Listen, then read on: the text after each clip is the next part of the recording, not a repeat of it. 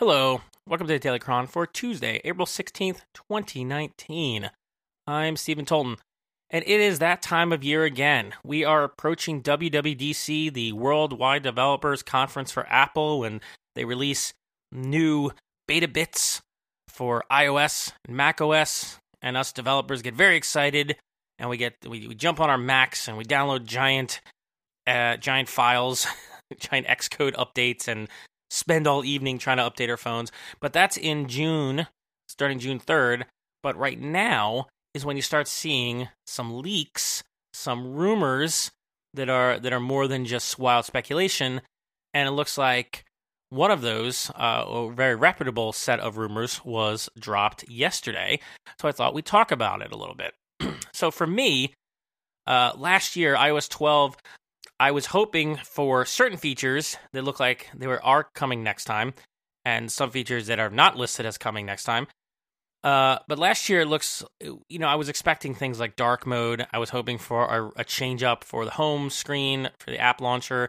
I was hoping for some improvements on the iPad side, file management, multiple users. None of that stuff came to be. What we got last year and iOS 12, we did get updates, but we also got a lot of stability improvements and uh, that was very welcome. You know, stability and speed improvements. So you could run iOS 12 on a, a whole plethora of devices at a um, better performance than you could iOS 11. So that was awesome. But 13 is when I'm really hoping they bring out some major changes. So, according to this rumor, though, what we have is a handful of big changes coming so far, uh, rumored. Number one on this list is a dark mode. So, if you're not familiar with a dark mode, uh, that is when like an application it, normally on ios most apps have like a white background with dark text. Well dark mode would be kind of the inverse of that. You're, you'd have a dark background often black or very close to black then lighter text some other highlight colors. Uh, especially on an oled screen device like an iphone 10 or 10s device you can show true black. So it looks really good. And there's the idea that maybe it saves some energy. I'm not sure that's really a, a thing but it does look cool. I personally use dark modes all the time when they're available. They become kind of a, a trendy thing, and I don't think that the dark mode is necessarily going to dramatically improve anyone's experience with iOS, but it is something that everybody wants and expected to be there, and so that'd be cool. uh, yeah, so we'll see. Uh, I, I think that's pretty much a given in that one. So I'm going to like judge these as we go along, how likely I think they are. I think that one's pretty much a given. Um, also, dark mode of Marzipan apps on the Mac, and Marzipan is the oh, Marzipan is the big thing we expect this year.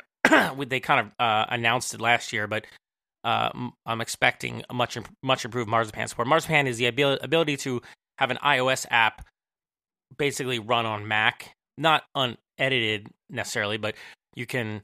The idea is to make it easier to to write uh, one application that'll run on multiple platforms, but be unique to each platform. You know, if you're not a developer, you're not going to understand it. But a lot of us are very excited about this, not because we hope it replaces the current way of making apps on the Mac, but because it will open the door to a lot more developers, a lot of applications to come to the Mac, uh, which feels like somewhat of a neglected platform in like recent years. So we'll see. so first up, dark mode. Looks like multitasking may also get an update on the iPad with iOS 13 multitasking on the iPad, if you ha- don't have a recent iPad and have never tried this, uh, you can kind of have multiple apps next to each other, kind of different different widths, and then you can have like a one you pull over top, like in a very narrow column, and it's pretty limited. But what they're mentioning here is the idea of maybe detaching apps and making um, actually uh, multiple windows, and then even more inside the windows, being able to have uh, different sheets that can be detached with a drag gesture and become like cards you can move around freely. So it looks like the idea of lots of little windows. I don't know. It's all going to be in the details about how effective a multitasking strategy that is. But I know that they they've mentioned this article, uh, uh, an open source project called PanelKit, which they're saying is, is seems similar to what they're going to actually do. Uh, so a lot of people want this. They want more windowing support, as the iPad, especially iPad Pro, has been pushed as a product productivity device, as a professional device, as it's gotten ridiculously powerful specs, uh, and you know performance characteristics. Yeah, I mean, there's a reason why the the multiple window environment has lasted so long on both Mac and Windows and even on Linux. I mean, it is just a very useful paradigm. So uh, it kind of makes sense that they'd be bringing something like that to the iPad, at least the iPad Pro. So we'll see. I'm actually excited to see that. okay, moving down the list here. So I do think that's actually pretty likely. Uh, undo gesture, a universal undo gesture. So if you have an iOS device, uh, they're saying un- universal undo gesture for iPad anyway. So if you have an iOS device like an iPhone, probably right. Uh, you ever be typing something, you want to undo the text? You know, you can kind of shake your phone and it'll pop up a little undo button. Doesn't always work, but Apple apps will work. Uh, and it's a terrible gesture. I mean, just possibly this was the first time you ever heard it existed when I told you about it, and it's been there since like I don't know iOS two or three or something like that. It's been there for a long time, maybe even since the beginning. so you just shake your device like an etch a sketch, and uh, and I'll let you undo. It's a terrible gesture. What they're saying here is you'll be able to put three fingers down on the keyboard on an iPad and kind of swipe left and right to undo and redo. Seems a little awkward, but we'll see how it works in practice. Uh, I can't imagine that working that effectively on an iPhone, so, and then I'll mention that it will. Yeah, anyway, so uh, you know, we'll see. We'll see what happens on the iPhone because that's where most of the time I use. You know, my my uh, I use an iPhone primarily. Also upgrades the font management. Okay, I think that's all also very likely. Uh, smarter mail, mail improvements. Looks like mail is going to become a little bit more like Gmail and automatically organize things in different categories like marketing, purchases, travel, not important. Looks like, if I'm reading between the lines on some of these features here, looks like iOS 13 might have a big emphasis on AI or machine learning or something. I mean, yes, they did that last time as well, but looks like they're going to double down on that on certain apps. Like this all looks like uh, client side machine learning type stuff where it's going to read your emails on your device, I'm guessing here, and then figure out what they are and then organize them for you. But all on your device, completely within your control and private. Unlike how it works with Google. So that would be a, a good differentiator for Apple to have because they have been pushing their privacy message for a while now. Uh, it also says here some easy collaboration with third-party document-based apps. I don't know what that means exactly. Uh, better selection of multiple items. Okay.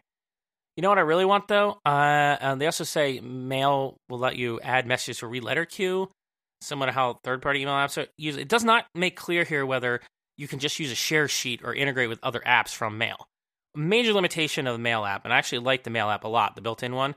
Major limitation is you can't use a share sheet. You can't just like use a regular share sheet like you can almost every other app and just share an email or a- anything from it. It's really frustrating. Don't know why it's like that. Don't know why they haven't implemented that. I, I don't know if there's a technical limitation or a philosophical one, but it's super annoying. Uh, third party mail apps have had the ability to access a share sheet and integrate with third party apps for a while now. So I'm hoping that comes. It's not clear that that's what they mean here or not, but uh, uh I'm I'm hoping. I'm going to give that like a hopefully, but I'm not I'm not really not really uh certain that that's going to be there. Definitely they will improve mail though. I think that's a given. They always improve mail. A new volume HUD. and now we're near the end of the list. New volume HUD. So the the HUD is a heads up display. So whenever you change volume on iOS device, you get that modal display, and modal means it takes over the whole screen. You get that little like translucent um, little display and has a little the little volume meter goes up and down, and it's really annoying when you're watching a movie or something. yeah, it's been kind of a, as they say in the article a UI joke for a while now. So uh, I can imagine that. I think that's actually probably pretty true. So the rumor last year before they uh, before Apple announced that they were going to do more bug fixes, performance improvements, was that iOS was uh, uh, up up uh, iOS was open to a big UI refresh because the last really fundamental UI change was iOS 7. And then since then they've been kind of refining it for a while now because a lot of things in iOS 7 were not great. But they've been refining it a lot and so I'm not sure they really need to make a fundamental UI refresh or maybe dark mode is enough of a major UI refresh. I don't know. I don't think they're going to fundamentally change the UI. But there are certain things that have been there forever, like the HUD, like the uh, you know horrible undo gesture. That uh, you know I'd be happy to see change. It looks like there's a good chance it will. But what's not mentioned here are some of the other big things that I have an issue with iOS. Is the app launcher Springboard going to be changed at all? It doesn't say. Uh, that's something I've been waiting for years for. So if you're on an Android device, your app launcher, yeah, there's a grid of icons in there, but there's also more of akin to a um, like a desktop. You can put your widgets there and arrange things and and you arrange your app icons in different ways to make it efficient for you. Uh, you can't do that on iOS. Like they have some widgets, but they're on the separate screen and they're all in a one vertical column on an iPhone. You can't. You can rearrange icons. You can put them in folders, you know, app folders, but you can't. It's really awkward to move a lot of them around, and uh, you know, and, and it wants to automatically fill in the entire grid. A lot of people don't like that. They go through a lot of effort to hack like these fake app icons just to make spacers. Really stupid because it seems like something that you should be able to do.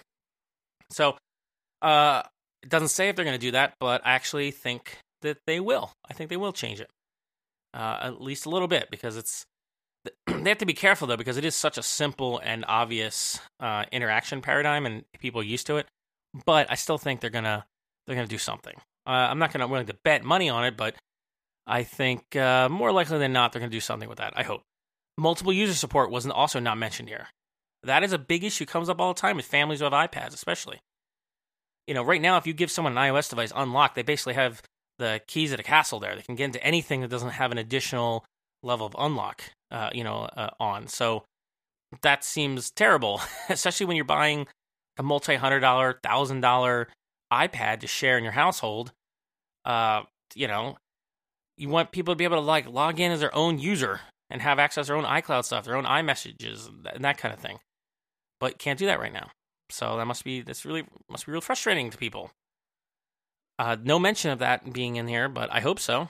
I hope they bring that. Uh, I think it's also they kind of brought a level of that to academia. If you use their academic tools like a year ago, two years ago, or something, I never really used it before. I don't really know anyone who uses them. Unfortunately, Apple's really ceded a lot of ground to uh, Google in the academia. So uh, I, I, feel like they should they, they do need to make some changes on their services side in order to try to capture some of that market again because G Suite is really dominant there, Chromebooks and G Suite. But I think that's a bigger issue with the the lack of a coherent and complete story of services from Apple. Whereas on Google side, you have you know your Google Docs, your Google Drive, all these this, these tools, so you can submit your work. Teachers can have an audit trail and you know all that kind of stuff. And you can lose your laptop or break it your, your chromebook and get a new one and be right back where you were. And just it's just not that straightforward with apple right now. Don't know if it ever will be but uh, in the meantime they're selling ipads that are still more expensive than chromebooks. Yes can do a lot more than chromebooks can but uh, a lot of schools are are not nearly taking full advantage of what their Chromebooks could do, probably, let alone what an iPad can do. So, uh, I don't know how Apple can get out of that mess. I don't really think iOS 13 is going to make a huge dent in that, but maybe we'll see. Apple has been updating a lot of stuff in point releases too. So even if there there is something that I really want them to change in iOS 13, they don't end up doing at launch. You might still do it through a point release. I mean, look at iOS 12, where they they brought us what the um they brought us the FaceTime update later on. Um, what else they bring us? Well, they keep bringing us more animojis. I think that's fun. Uh, oh, they brought us AirPlay 2. That was another big feature they brought later on. So, you know, we'll see. We'll see what happens. Uh, I'll link to this article from 9to5Mac. You can look at the list here itself, uh, uh, you know, from the rumor mill. But seems pretty credible. I think most of these things probably are going to happen. I think dark mode is probably the number one thing. Like, you could probably just bet money on that one being there, if nothing else. Uh, so we'll see. It looks like it's going to be an exciting update, especially for iPad users. Oh, one more thing I don't I don't think I mentioned. Uh, they don't mention here the idea that you can plug a freaking hard drive into your iPad Pro and have it work. Uh, the latest iPad Pros have USB C ports, just like the newest Macs. You can plug all kinds of USB C stuff in there, but for some odd reason, you plug in a hard drive and it doesn't work like you expect it to. You want a hard drive to just work in the Files app and you be able to just move files around to it be able to like grab photos off of it or video or you know move them from an app to that drive or use it as a source or something like that nope none of that works so even though ipad pros are great for photos and video editing it's such a pain in the ass to deal with large files that i, I don't think you know, even if you most most professionals who want to use them are going to do it because they're just going to be so frustrated by the file management stuff. Uh, that can actually, I think, pretty easily be addressed. So I hope they do. Also, not mentioned here. So anyway, I'll let you read up on what is rumored. Uh, if you have your own uh, your own wish list for iOS 13, feel free to share it. You can find me on Twitter at Stolton. Uh, you can find social media links and a contact form so you can send me an email at dailychronpodcast.com. And uh, I guess until next time, um, have a great evening. See you later.